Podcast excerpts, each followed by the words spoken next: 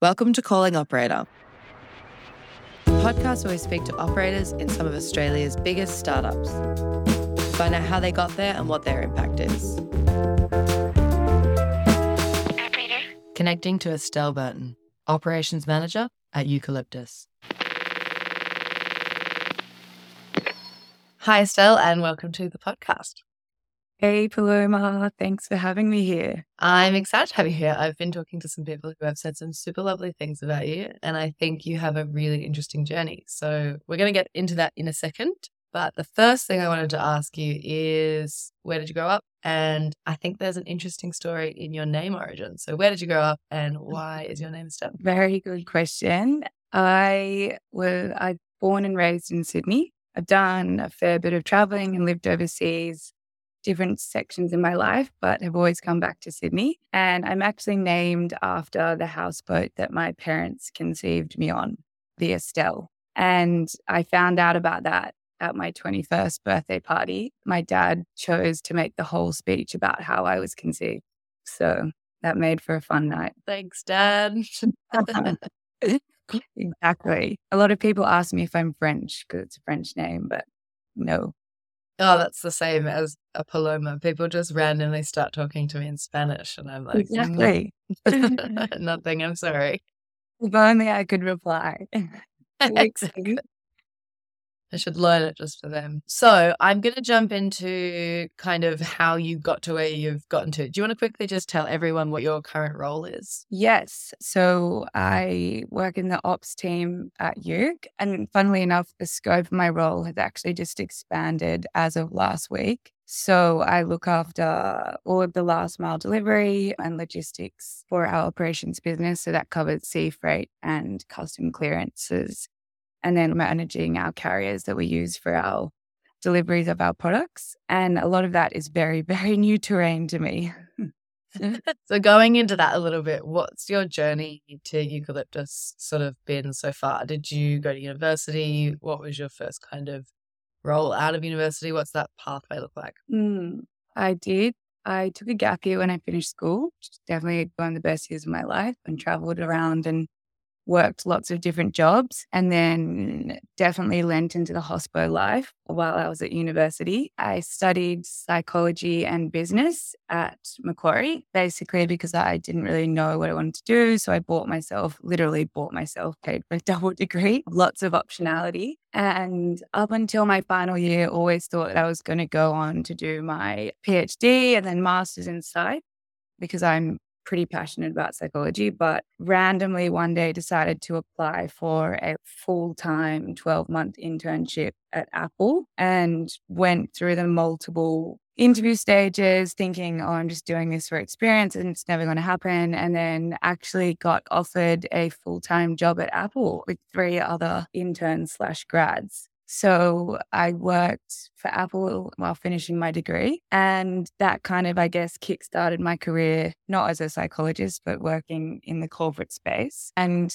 I, I love my time at Apple. I learned a lot. At the end of the 12 months, Apple was on a hiring freeze. So it was the harsh reality of, yeah, we love you. If we could offer you a job, we would, but we can't. Which I look back on it, it's actually probably the stars aligning because the Apple office in Australia is very much a satellite office. So it's really just focused on sales and marketing, which wasn't what I wanted to do at the time. So I then took a job working at Qantas in a people experience team. So I got 12 months experience doing a lot of service design and applying human centered design to different people projects, which was again really interesting. And again, external factors, COVID meant that I got stood down from Qantas. And so I had to move on to another job. And I actually got a job at CBA in a change management team, implementing, I guess, sort of big tech changes across the organization. And I was at CBA for nearly two years. And I guess it was during COVID that I started. Obviously, everyone has a lot more time to reflect and think about what they want. And I started chatting to a lot of my friends that were working at startups, realizing that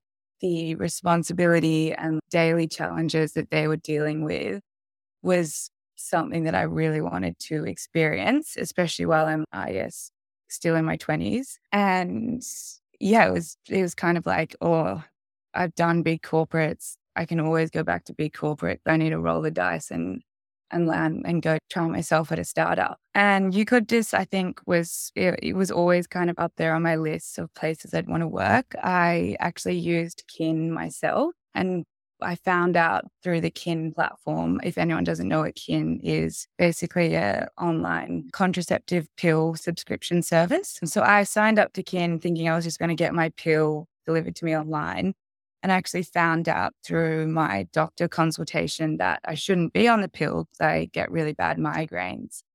And it was the first time in seven years that any doctor had really put two and two together for me because I guess I'd never really thought to tell doctors that I have really bad migraines.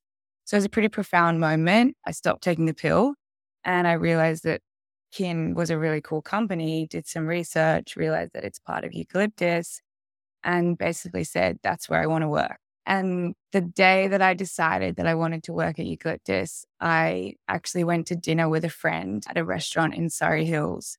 And I was sitting at the bar chatting to my friend, telling them that I like decided I really want to work at Eucalyptus. I'm going to do anything that I can to make it happen.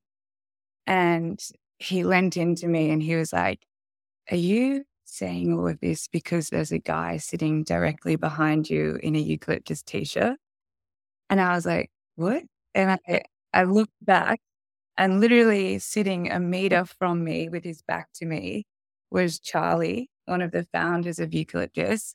Uh, he was wearing the big Eucalyptus t shirt. And of course, I knew who he was because I'd stalked all the founders. and I instantly just went like bright red turned to my friend and I was like, holy, like, I really hope he hasn't heard me. I didn't even realize he was sitting there. This is so embarrassing. And my friend, to his credit, was like, you've got to say something. Like, you've got to introduce yourself. And I was like, no, like, no way, I'm not doing that. And we kind of left it at that. About an hour into the dinner, I got up and went to the toilet. And as I sat on the toilet, I was like, oh God, like I'm going to come back out and Lloyd, my friend, will be chatting to Charlie. So I like kind of took my time in the toilet, came out and they weren't chatting. So I was like, oh, you've dodged that bullet. But as soon as I sat down, Charlie tapped me on the shoulder and he was like, Hey, I'm Charlie. Nice to meet you. And I was like, I know.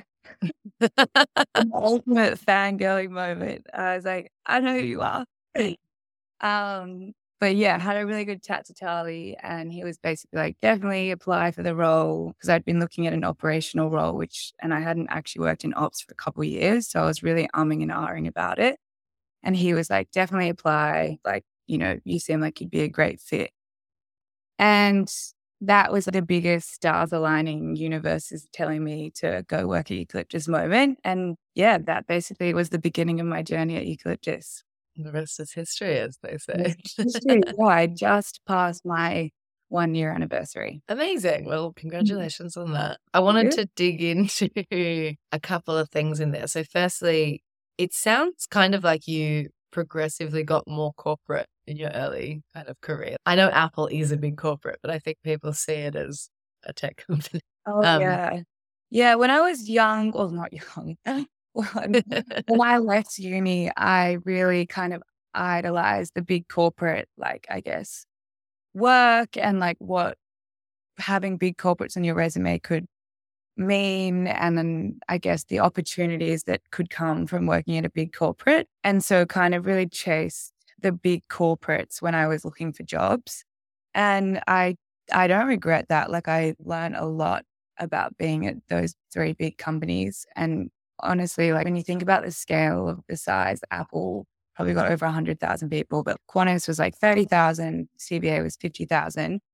And then you compare that to when you're trying to roll out changes and experiments at a startup, the scale is just so different. And so I think it's only going to be beneficial for like wherever I land in in life having had that big corporate experience. But I am in no rush to go back to a big corporate. I'm very much loving the startup life. And I think, you know, yeah, like I, I have no desire to return to a big corporate for at least five years. Yeah.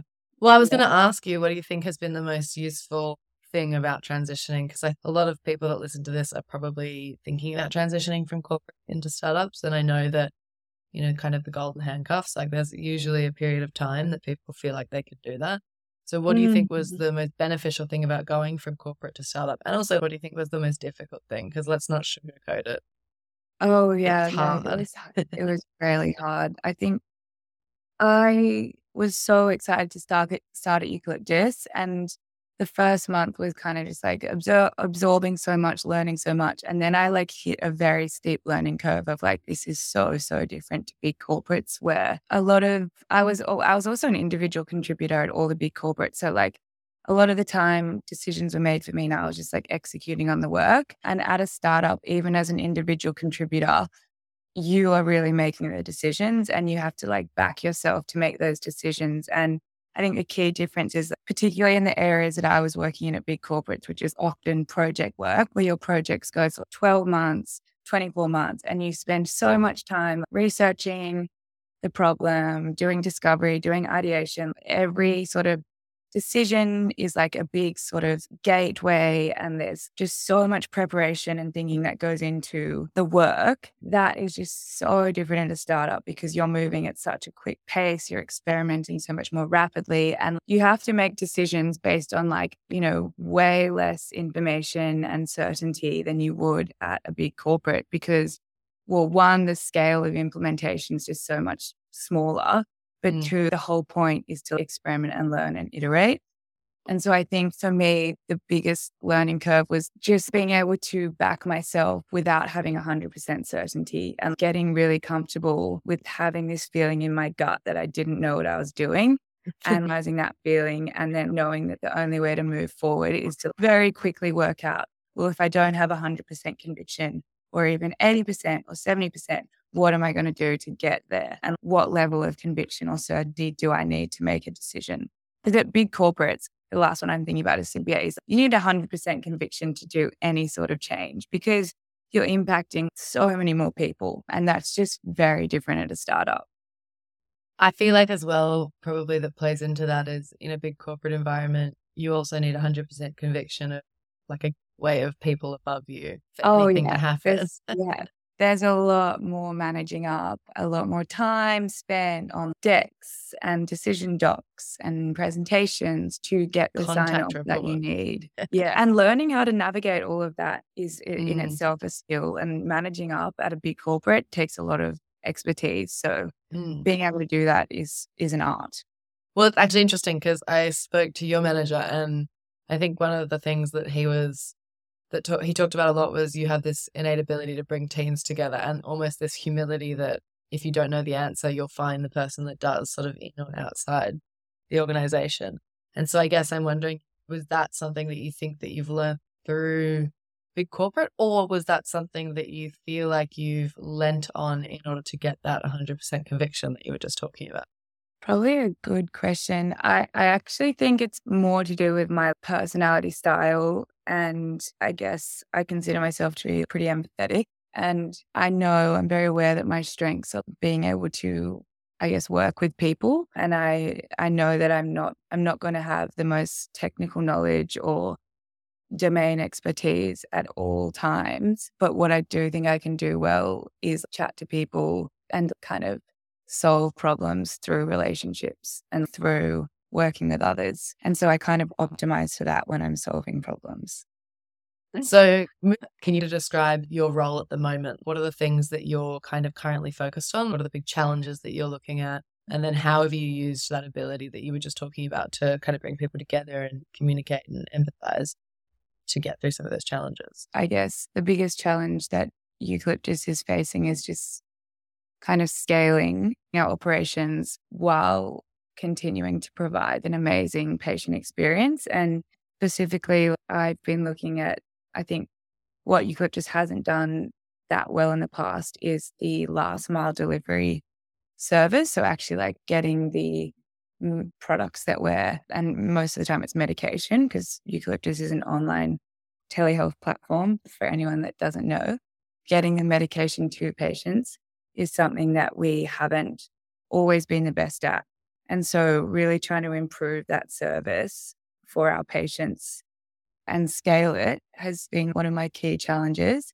And the reason it's quite logistically hard is because the medication, a lot of the medication we're sending patients has to be kept cool chain or mm. cold chain. And driving any any sort of anything across Australia in cold chain trucks is always going to be logistically hard because of because of the nature of Australia. It's very geographically diverse. It's a massive country and a lot of the country's desert. So yeah, that's sort of been my focus. And I I'm really interested in product management and learning the skills and frameworks that product managers use. So I have kind of been trying to apply product management frameworks and tools to operational problems purely because I find it really interesting. And it's actually been really useful because, like, a lot of the problems that we are solving in ops will need product partnership and product and engineering buy in and alignment. And I found that in trying to upskill myself in product management, it's made working with the other teams so much more seamless. And it also means that I get a lot of value when I'm partnering with product because I'm, oh, I'm learning so much about this discipline that I find really interesting. And I'm trying to solve operational problems through a product manager lens. Uh, personally, a challenge for me in ops was I came from a change management role at CBA and wasn't really focused on costs and P&L and hadn't really been modeling in a spreadsheet for two years. So it was a good shock when I think one of my first problems was basically go and work out the financial model that's going to help us make this big decision. And I was like, oh God, I haven't done this in a long time. So very quickly wrapping my head around how just thinks about costs, how the industry thinks about costs, what's the best way to model things out, and just building up out that skill set was a big personal challenge. But obviously, that's a really important part of operations. And I have also really enjoyed getting up to speed and learning those kind of financial skills and basic accounting skills really quickly as well. So, how do you go about that? Coming into a role for anyone that's going into, I think every time you go into a new role, it doesn't matter if, I mean, I know that I've taken roles where I've studied things in university, but then you get into it and you're like, they didn't teach you how to do the actual day to day of it. So, how do you go about upskilling yourself? I like to find people in the business that I uh, people say are really good at that skill. I've witnessed them be really good at that skill and just ask them to sit down with me and like teach me how they would solve a problem or how they would approach approach this I guess equation or model or whatever it is that I'm trying to solve for. So very much learning through peers. Mm. And then I'm a sucker for a good online course. I, I did a couple of financial modeling courses through Udemy or Udemy. I probably didn't pronounce that right. I'm doing like a product management course through Reforge. And don't get me wrong, it's hard to find the time and motivation to keep going with those courses. I find I get really into them at the start and then I'm, oh, I need to keep myself. I need to make sure I finish that course. But if I just schedule time in my calendar every week, I find that I usually don't cancel that scheduled time and we'll stick to it. So yeah, it's probably like peer learning and then just finding an online course and making sure I complete it. So you basically a lot of self-starting, a lot of learning from others and a lot of sort of research. Yeah, and a lot of just leaning into that feeling of being very unsure. I think obviously the biggest growth and learning and development happens when you're outside of your comfort zone. And I think that's the one thing I found at being in a startup is I'm continuously feeling like I'm outside of my comfort zone. And for the first six months, it was very unsettling. And now it's like, no, this is probably where I should be. This is where I'm going to learn the most. Yeah. So just really leaning into those feelings of uncertainty and rising them and being, this is good. This is where I'm going to learn. When you were in corporate roles, did you ever feel uncertain or is, is this a shock to the system that it's opposite? I definitely did, but I felt like it was never at the same scale. And you always have so many structures and processes around you that you can very quickly work out how to make that unsettling and uncertain feeling go away. But no, nowhere near as many, or usually no structures and processes in place depending on the size of your startup or scale up. So you really kind of have to, to, to your point, go and work that out yourself. Has that been difficult for you? Because I can imagine going from like a CV. I know that even transitioning from advertising into a startup, there were parts of it that I was just in shock by. Like no one knows where things are saved on servers. Just really, you know, did that kind of throw you through a loop? I mean, I feel like Eucalyptus is also very well set up, but did that kind of not having those really verbatim processes across so many different aspects and being told to figure out the best way to do it, was that kind of shocking? Yeah. I mean, it's kind of unlearning everything you've learned. And yeah, just I think the way I, again, to that peer learning, I kind of looked at people who were very good at like saying yes to a problem they knew nothing about. There's a lot of people at eucalyptus like this will say, yeah, I can tackle that problem, but they have no domain knowledge or very little experience in the field. But they're very good at working out, well, what are the steps they need to take to find out enough information that they can then solve that problem or answer that question. And I think that's one of eucalyptus's people strengths is they've got a lot of people that are really good at that. But that was hard. You have to you have to, yeah, just realizing that it's okay to not know, but what you do need to know is how you're going to work out what you need to know and then do it. And how to track if you do quote unquote fail at something, how to track what went wrong yeah, so that you don't make the same yeah. mistakes again. How to learn from the failures. And yeah, I think I would be in, I'd be reading Notion docs or be in meetings and people were like, oh yeah, like I've got XYZ conviction. I'm going to do this and this and this to so that I can then say with certainty, we should do this or we shouldn't. It's not that you have to know the answer straight away, but you have mm. to just like back yourself to be able to work out what the answer is. Yeah, and have an understanding of how you're going to get to that point. Yeah, definitely. No, that's super interesting. I think that's probably the best way to act. I wonder if that could ever translate into a big corporate, but I don't know if it could. Yeah, I haven't done enough reflecting on. Because obviously, I've thought a lot about the learnings I take from big corporates and how I can bring them into a startup world. But I'm yet to think back of well, what learnings can I take from a startup back to a big corporate? And that's probably because I don't want to go back to a big corporate. that's true. I feel like on that topic of reflection too, now that you've been at Uke, you know, for a year, how would you describe if someone said, How do you operate? How does Estelle operate? It's a good question. I guess I always kind of just start with the end goal or problem that we're solving for. And it's usually like centered around the patient experience or customer experience and kind of work back from there, understand. So we've got the patient experience, we know what problem we're solving for. And then I had to chat to a lot of people and really sort of form a view of this is the problem across lots of people's minds. These are probably going to be the inputs that I need, validate those inputs with a lot of people, validate that I've actually defined the problem right, and then sort of have like a high level plan and then go and execute on that plan. So basically, I like to chat to a lot of people, get a lot of insights from other people, and then go and execute. Whereas I know that other people at Eucalyptus will really flesh out their own ideas first, do their own research, progress their thinking and then present it to people. Mm. I very much like to flip and like start with talking to a lot of people, progress the work, go back to talking to a lot of people, and then progress the work more. What do you think is one of the biggest skills that you need to have, even just from like a internal perspective, right? Of bringing people along board. How do you how do you kind of manage that? How do you get people to want to talk to you all the time, or to? I guess. Well, I I genuinely really like talking to people.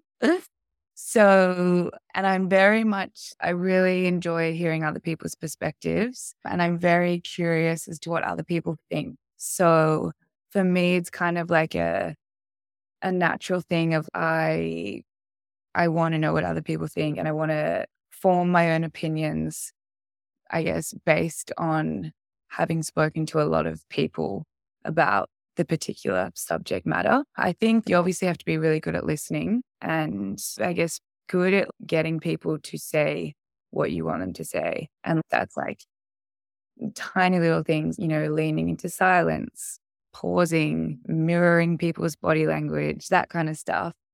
But really, it's just about having good relationships with people. And Eucalyptus is pretty unique to all the other workplaces that I've worked out in that, like, everyone here is like a certified legend. I'm friends with people outside of work. And I think that makes it easy to then go and chat to someone in a work setting and find out the information that you want to find out. But yeah, I think it's just having genuine curiosity for what other people think. I like that you said term certified legend with such seriousness. I thought you were to say next.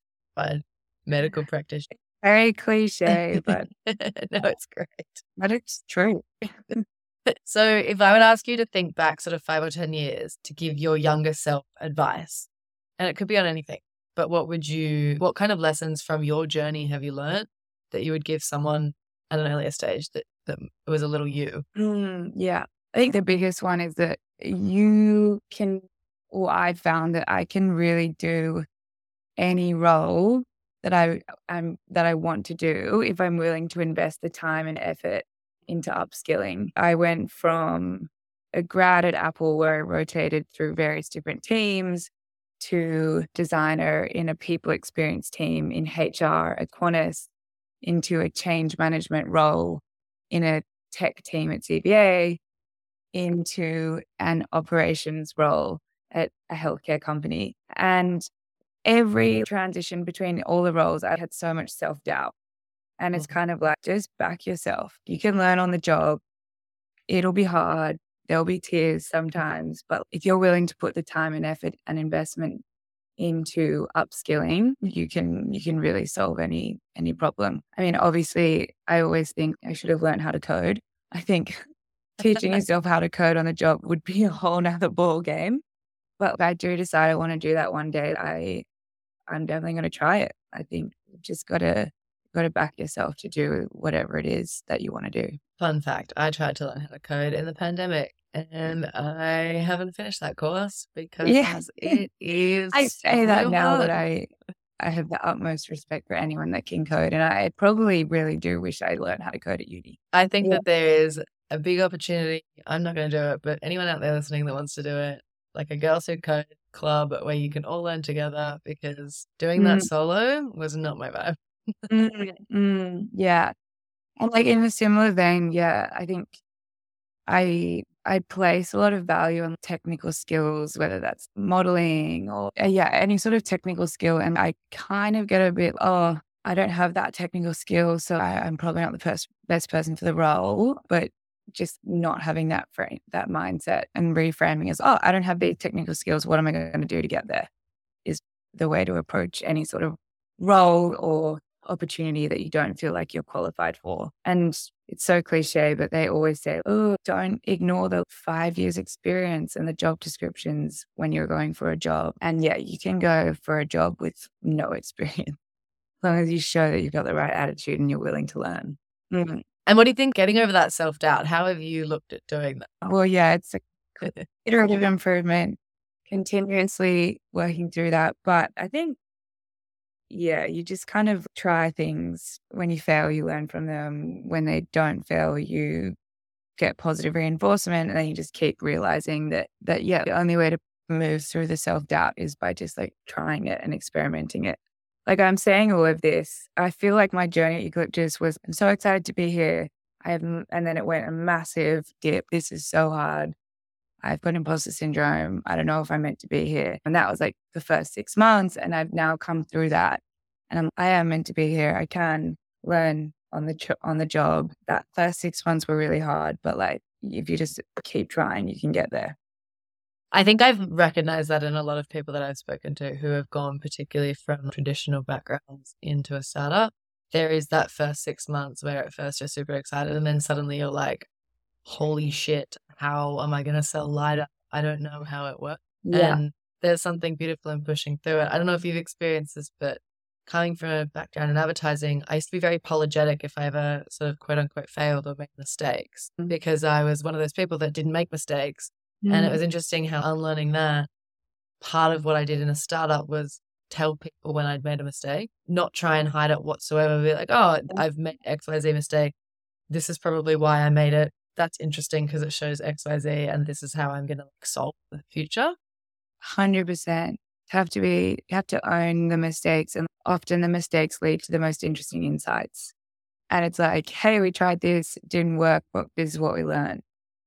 Mm. That's the way to frame any mistake. And funny you say that about being apologetic because I am trying to remove sorry from my vocabulary. I think it's just like a, I don't know. I, I used to always just chuck it in text messages to friends, Slack messages to colleagues. I don't need to be saying sorry. get that word out of my vocabulary. Obviously, there's a time and a place for sorry, but yeah, coming from big corporates and also I think the way I was raised, I used to just chuck sorries in like all the time. And I don't need to be saying sorry as much as I was. There was a really interesting study done, and look, I don't want to flag my feminist flag too hard all the time, but it's definitely always waving slightly. But it was a study done about sort of women in the workplace and mm. men in the workplace and differences in the way that they communicate. And I mean, mm. we all know the exclamation points and the overt kind of mm. politeness, mm. but they found that women said sorry like a, a ridiculous amount more than men did. And it's mm. kind of in our nature. And the other day, I, I walked into a coat rack in a shop with clothes on it and apologize to it. And I was like, you need and to. the coat rack said, don't worry. you need to stop. So yeah, it's interesting too because that apologizing maybe is sometimes also like a manifestation of, of us feeling kind of I don't know how to explain it, but like we're not doing what we're meant to be doing or in the right place. And I think mm, maybe it comes yeah. out more when you're in a new environment. Yeah, definitely. I think on that on that note as well, like I one of my favorite podcasts which I listen to is called Radical Candor and it's all about basically getting what you want through what you say. And the whole premise is that like uh, a lot of people are afraid to be really candid and direct.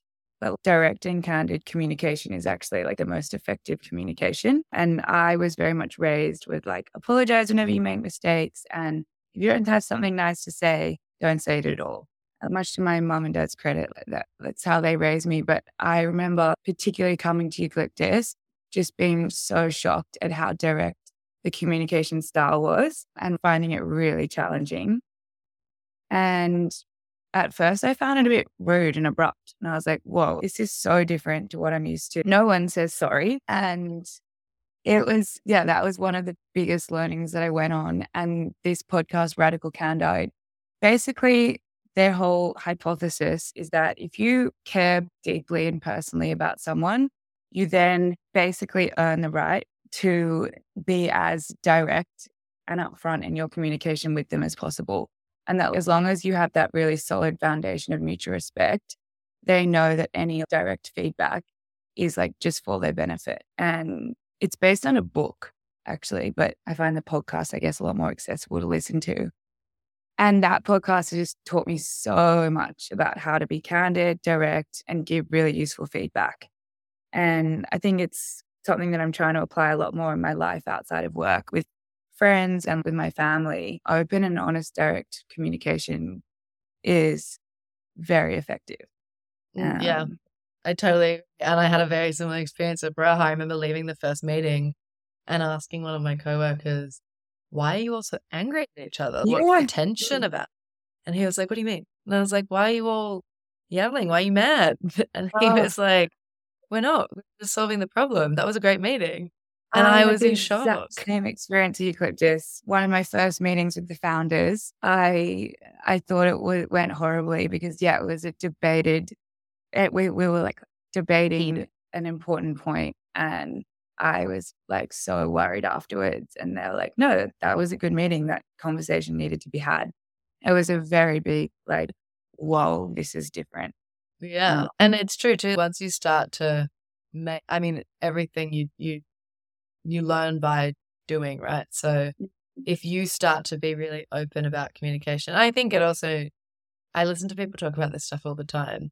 And I remind myself, you it has to be two ways. So if you're going to kind of give direct feedback in the moment, I think you also have to ask people for direct feedback in the moment, right? And like mm. at the mm. end of meetings, say, hey, did that go well? Do you feel resolved? Have I answered your question? Have I not answered your question? And kind mm. of be open and ready to be told that they're not happy. Yeah, definitely. So moving on to just like a couple of your personality traits as we get older and we grow up, we sort of learn things about ourselves. What mm-hmm. are traits that you've realized are sort of fundamental to your being able to jump into different roles and communicate with people? And like, what are, what are the, some of the things that you really lean into now? Yeah, I'm very aware that I make decisions based on my default is to be like um, emotional and like empathetic and really think about the person and the end user experience. So I often have to make myself think, okay, well, my immediate reaction was to think about the person and how they're feeling and how I'm feeling. But let's now take a step back and look at the data and try and apply some logical reasoning to what I've just felt, I guess, very empathetically. So I'd say, yeah, I, I, I kind of I lean into that, but also try and manage it because I know that you can't always make decisions based on how you feel. And I think um, I'd say I'm pretty extroverted, which again, I just use that to my ability. Like I, I really do enjoy just being around people. So I like coming into the office. Eucalyptus has a three days a week you have to be in the office, but I usually come four or five, and I just I know that that suits my style better because I like being around people. But obviously, that's very different for others. And I'm very aware that yeah, I I like to think about like the big picture first, and again recognizing that I'm much more of a like big picture person. I then have to tell myself, okay, well, we need to go into the details and mm. the the granularity of things. So I think if you do like one of those personality traits, it's like a, has anyone used the app Dimensions? Do you know no. that I'm talking about? What is it? No. Is it a personality trait app? Yeah, and everyone at you, well, not everyone, but there's a lot of friends at you that love this app, and we all kind of look at each other's personality styles, and it's actually been really useful because you can then sort of tailor your communication and feedback and to that person's personality style. But I think mine is the Myers Briggs extroverted sensing, perceiving, and feeling. I think I might, I might have made that. But it's all of the ones that aren't data, logic, so I'm very aware of that. And I really try and bring myself back to when I need to. Well, let's think about reason, logic, data, numbers when it's necessary. But I think that's the greatest part about understanding and being aware of your gaps, right? Is that, and luckily for you, finding data is easier than finding emotion. hey, that's true. That's a good way of looking at it. so I think you should lean into that as a positive. Mm. And so, just a couple more questions about your role, and then we're going to move into sort of big picture stuff, which I know you're going to enjoy. But what's something that you've initiated? It doesn't have to be at Eucalyptus, it can be at any kind of point in your career that you really learned like a valuable and big lesson. That's a good one. This is, I guess, sort of different answer, but I, so I've always been really interested in or really into running. And two years ago, I started cycling and I joined a cycling club and made heaps of like friends on this through the cycling club and like joined the cycling club board and kind of like took on a bit of responsibility with like running that cycling club. And at the same time, started getting really into triathlons and just like doing a bunch of triathlons. And then last year, working at starting at Eucalyptus, doing this startup, being part of the cycling club on the board, and then training for a half Ironman was just like, and the cycling club that I joined was initially all men, all men, and then I came along and we kind of really grew the female contingency. So that was one of the key things that I was doing was helping get more females to come along. And I think initiating the sort of love for, or not love, but dedicated training for triathlons, being a part of this cycling club, working at Eucalyptus, which was just like a completely different role and learning and trying to teach myself all this stuff outside of work was probably the busiest year I've had in a very long time, but also probably one of the best years I've had and the most productive years. And through the cycling club and through triathlons, I've made so many different connections and networks, which all sort of, in a weird way, fed back into my eucalyptus connections. And I guess the biggest learning for me was that the more I'm putting into life and putting into communities, whether that be at work or outside of work, the bigger returns I get. And while at some point I was like, oh my God, I've bitten off way too much that I can chew, it, it actually never became too much. And if anything, it was just better. And I found that I was so much more productive because I had a lot going on. And I guess taking the initiative to sort of grow, help grow a cycling club taught me a lot about acquisition and conversion. And these mm. are all things that I could then apply at work. Even though I'm in operations, it's really important to understand those concepts. And similarly, I was learning those concepts at Eucalyptus and I could apply that to the cycling club. And I think before I spoke about the best part or the best place to be to learn is outside of your comfort zone. And I kind of really saw that when I was training for my triathlon because the best way to train and get better at running and cycling is to basically do sessions where you're like very much pushing your physical limit. It's called sweet spot training. And I found that just by doing one or two running sessions a week where I was really in that out of my comfort zone for cycling and running meant that my running and cycling got so much better. And I kind of realized that like the same thing at work, when you're outside of your comfort zone, it's just when your like development is exponential. And so sort of seeing that synergy across like my training and then my work was like, oh wow, this this thing that everyone says about like you learn the most when you're outside of your comfort zone is actually really true. No, I think that's a really good point. And I think also something that you kind of tapped onto there too is like you become better at your job when you're interested in the world. Do you know what I mean? It's not always, there's only so much you can ingest. I, I have a theory that each topic I can take so much in and the rest is right? Like mm-hmm. I can only take so much in. But if I can take in more topics and be more interested in things, then I can relate to more people. If I can relate to more people, then I'm going to get better at my job because inherently I have to talk to people regardless. Yeah. Yeah. It's so true. I, I also forgot last year I helped my friend. She's got her own social enterprise called Pledge Planet. And I helped her scale that. And we ran an event in October called the 48 Hour Mission. Mm. And I think, again, I could apply so much of what I was learning at Eucalyptus mm. to help scale that event. And the whole premise behind that event is basically there was like a 48 hour mission where you could run, cycle, swim as much as possible over 48 hours to collect points. And people, instead of sponsoring you by donating to a charity, they sponsor you by making a environmental pledge, whether that be don't use takeaway cups, only use keep cups for a year, etc. So your behavior is your currency. And doing that with this friend of mine, Alice, and learning again so much of how to scale a business when you know, just experimenting. It was just so much synergies of doing that with her and then learning at work and then growing the cycling club. There was just all these synergies in life and you just learn so much more, I guess, through experimenting in very different ways. And that's the interesting thing about like a startup versus a corporate, right? The first year or two in a corporate, you're learning how to learn the system. Whereas in a mm. startup, your your whole thing is to try and figure out how to do the thing. So mm-hmm. if you're mm. constantly doing the thing, you know, it doesn't matter whether you're experiences from hospitality, I'm sure you've also found that in solving lots of these problems, you've probably pulled experiences from the most random of places. And, yes. And been like, oh, wait, I did this in this random job and it has nothing to do with this. But yeah. I guess that's interesting. Yeah. I'm very much the more experiences that you can have in like different fields and, and different contexts, the better. No, I totally agree. Can you tell me one person in the Australian, doesn't even have to be startup, it's just in the Australian ecosystem of operators that you think is a phenomenal Okay, so I actually thought about this question and I didn't realize you were going to limit it to Australia. no, that's okay. It doesn't have to be Australia, just the ecosystem. Because yeah, I've never met this guy, but I follow him on LinkedIn. He's called John Cutler. And I've never, he posts on LinkedIn like twice a day. He's a, he was at Amplitude and he's recently just moved to a different company. So again, not really startup, but tech space.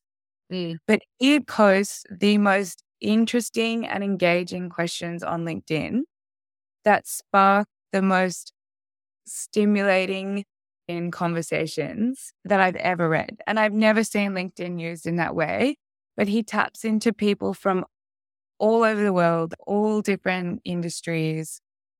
And you just get these really candid insights from all these different people about different topics. And they usually are all to do with startups. And usually it's very product manager focused. But I've seen operational questions, I've seen end questions, and I and then he also has a blog called The Beautiful Mess, which often his questions will sort of feed back into but I've never seen someone initiate such interesting conversation on LinkedIn. And the way he's he's basically I feel like everyone that follows John Cutler is just like just applying product manager principles to all of his problems in that he's like tapping into this global network on LinkedIn to get insights from so many different people to solve the problems that he's he's trying to solve and I, I think if anyone is interested in learning about how other companies approach problems or even just other operators, they should be following this John Cutler guy on LinkedIn. I think I, I look at his LinkedIn twice a day and I'm I always like, def- oh, wow, that's really interesting. I'm going to try that. it's like he's using curiosity as a tool yes, to solve problems. He is. He is. And that I think I resonate because yeah, I learn a lot by chatting to lots of different people, and he's doing mm. that on LinkedIn, and I, it's really cool. He's almost doing that at like a super scalable level. Mm. he's, he's, scaled mm. what you do in the office. I think I'm a while off posting a question on my LinkedIn and getting hundreds of people commenting. but maybe that's the goal one day. Maybe that's the end game. So then, and then going a bit bigger, you talk about how you've done a lot of self learning. So, what are some of your go to resources. If someone said to you, Hey, how have you learned how to solve all these problems? How have you gone from eh, human centered design to culture chain? What are the three resources that you lean into a lot to keep you thinking and answering questions, whether it's a book or a podcast? Do you keep going back to? John Cutler would definitely be one. I feel like I think the resources change with context. So, and like a lot of it is kind of like at Eucalyptus right now, I'm using Reforge because like that's available to me. It's vetted. It's it, it's a great with a lot of really good courses. But when I was at Qantas, I was using IDEO, which is like a big human centered design one. It's very context driven and also peer driven. I really like mm. to ask peers, like, well, what do you use? One podcast, though, that I will always keep going back to is actually, and it's like not strictly work related, but um, the imperfects, which is much more about mental health.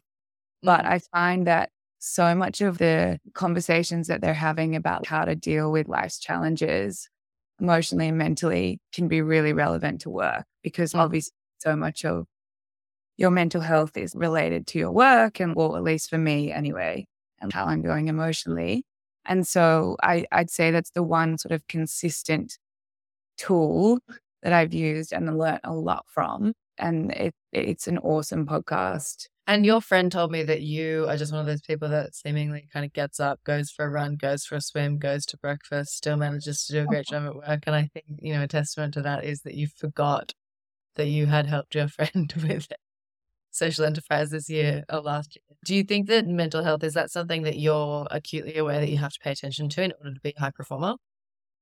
Yeah, definitely. But again, it's very subjective and personal. I know for me, I have to be and and funnily enough, my stress and anxiety actually manifest way more physically than it does men, or at least the lead it's that's a leading indicator. I start feeling sick before I like really get my mind ticking which is yeah. interesting because a lot of people have a different reaction. But I know I'm stressed when like I get migraines or I stop sleeping well or I like just get really bad tummy aches.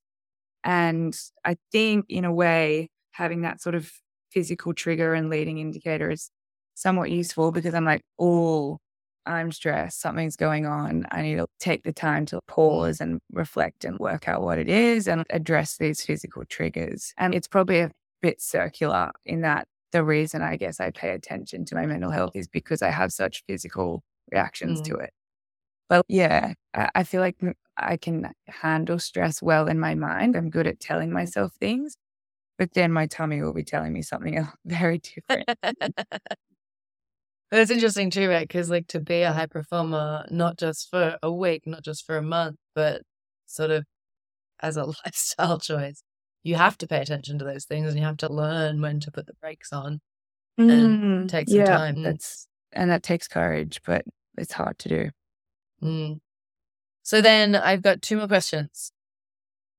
The second last one is What do you see being a big trend in the next five, ten years? I think as we, uh, I'm slightly biased here because of what Eucalyptus does with healthcare, but I feel as you know, words like personalization and customization become, you know, even bigger and more important to having a competitive advantage.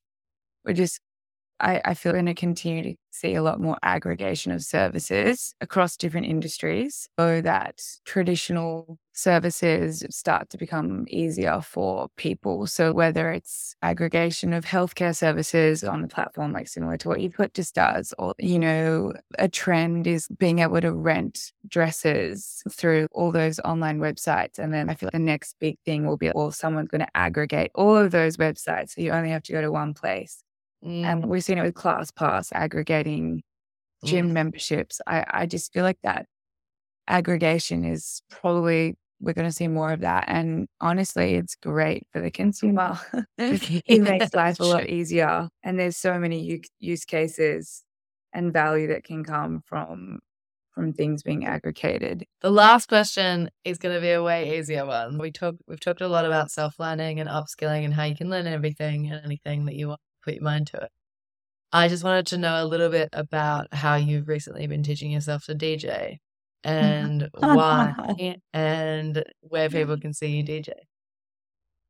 Uh, so similar to what I've spoken about a bit, peer to peer learning. So I have a couple friends who are very good DJs and they've very generously offered me some DJing lessons.